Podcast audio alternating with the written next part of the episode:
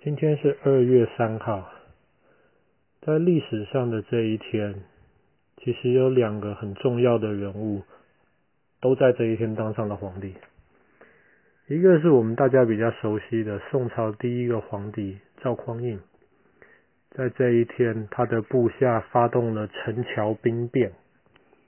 他本来应该带兵去打仗攻打敌人的，可是马骑到一半，他的部下忽然把皇帝的袍子拿来披在他身上，然后说他当皇帝了，当皇帝了，他就带兵倒回去首都。然后把皇帝的位置抢过来。可是这个故事大家比较熟悉，我们今天讲的是另一个，其实在历史上面可能更重要，但是大家比较不熟悉的一个人。他是鄂图曼帝国的第七任皇帝，他的名字叫做穆罕默德二世，他自称是罗马人的凯撒。很奇怪哦，罗马凯撒，这听起来我们之前讲过，这听起来是罗马帝国的头衔呐，听起来都是基督教的君主在使用的，怎么会一个伊斯兰教鄂图曼帝国的苏丹？苏丹就是他们的皇帝的意思，怎么会是一个苏丹用这样子的一个头衔呢？在一四五一年的今天，二月三号。穆罕默德二世正式变成皇帝，这一年他才十九岁。那个时候的鄂图曼帝国已经开始越来越强大，然后它有今天地中海的东部跟土耳其很大部分的土地。可是，在它的前面有一根很硬的骨头，它一直啃不下来。其实也不是。鄂图曼帝国的问题，这根硬骨头在之前已经在那边好几百年了，其实都没有被啃下来。那根硬骨头就是君士坦丁堡，我们今天叫做伊斯坦堡。伊斯坦堡是那个时候东罗马帝国的首都。罗马帝国一开始是一大个，我们之前讲到屋大维的时候，他是罗马帝国第一任皇帝。后来罗马帝国分成两个，西罗马帝国就在罗马，东罗马帝国就把首都搬到了君士坦丁堡，就是今天的伊斯坦堡。当然后来东罗马帝国越来越弱小，越来越弱小，最后弱小到他只剩下占领了君士坦丁堡跟他周围的一点点土地，其他他的土地都被人家打光了。可是君士坦丁堡是那个时候全世界防守最坚固的城市。在穆罕默德二世之前的六个奥图曼帝国的皇帝都想把君士坦丁堡打下来，可是打不下来。君士坦丁堡这个地方，或是我们就叫伊斯坦堡好了，大家可能比较熟悉。伊斯坦堡这个地方其实三面都是海，它在一个半岛上面，只有一边是沿着陆地上。跟巴尔干半岛接在一起，所以当他防守的时候，他其实只要防一边窄窄的陆地，而且他的盟友们可以透过海面上，能够把食物、把武器能够补给到君士坦丁堡里面去。然后之前有很多人想要来攻打君士坦丁堡。比方说，在这之前，基辅，乌克兰的首都基辅，那个时候基辅有一个国王从北边想打君士坦丁堡，他就带领他的舰队五百艘船啊，从黑海来，往南打君士坦丁堡。那时候君士坦丁堡里面只派出了十几艘舰队，十几艘船，十几艘对五百艘啊，这个理论上应该是一面倒的。可是没有想到，那十几艘船从船上射出了一个很奇怪的东西。那个东西一射到海上，一射到北边来的基辅来的船上的时候，那些船很快的全部烧起来，然后很多人跳到水里面去。可是跳到水里面的反而都死光了。君士坦丁堡射出来的秘密武器叫做希腊火，没有人知道希腊火究竟到底是什么，大家只知道希腊火是可以像炮弹一样射出去，它可能像油一样浮在海面上的时候，它就可以把整片海烧起来。然后打到了船的的话，它就可以让整艘船很快的烧起来。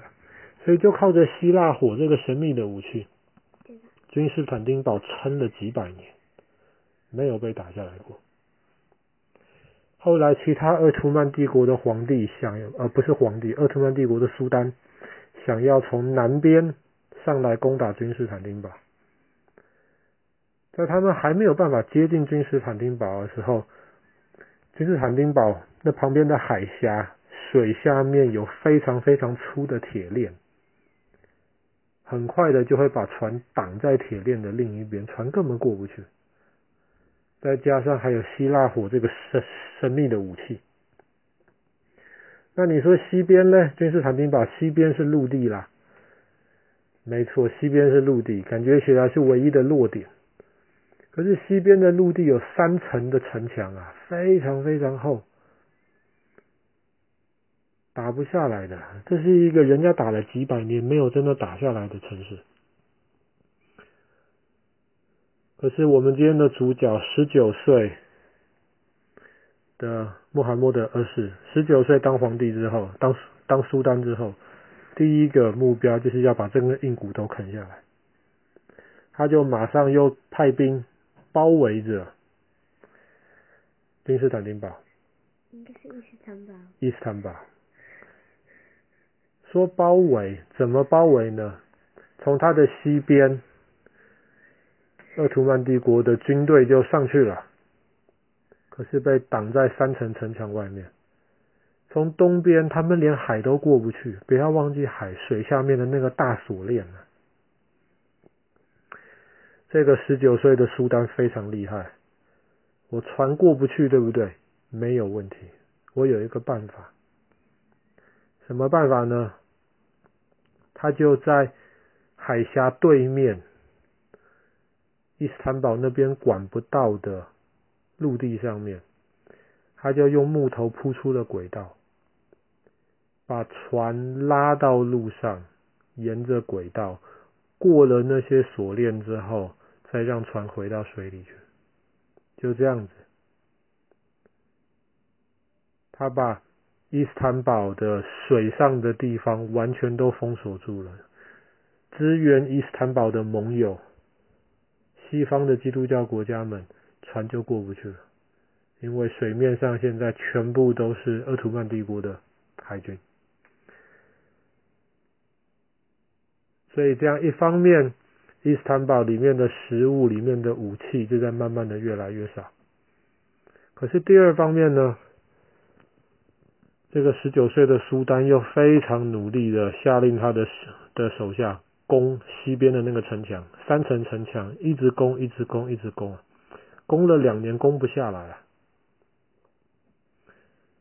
直到两年后，一四五三年的五月，有一天，那个城墙被打的很破旧了，很烂了。可是还是没有被攻下来。可是有一天，土耳其人的炮弹打到了守城墙的一个将军，把那个将军一不小心打死了。哇！他手下的士兵看了没救了，往后撤退逃，城墙露出了缝隙，就是这样子。穆罕默德二世才把伊斯坦堡打下来，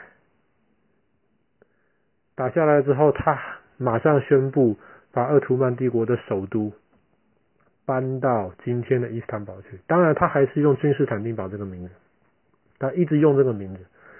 直到一九三零年的时候，土耳其建立了这个国家，才把这个名字改成伊斯坦堡。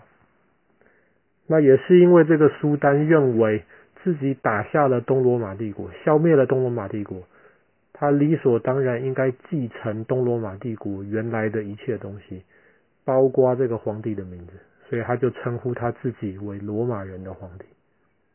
这就是为什么一个伊斯兰教的一个。领袖会有用一个基督教领袖的一个头衔，当然，他不只是在君士坦丁堡打下来之后就结束了，他后来一直往巴尔干半岛打，巴尔干半岛打，今天的塞尔维亚最北边到塞尔维亚都被他打下来。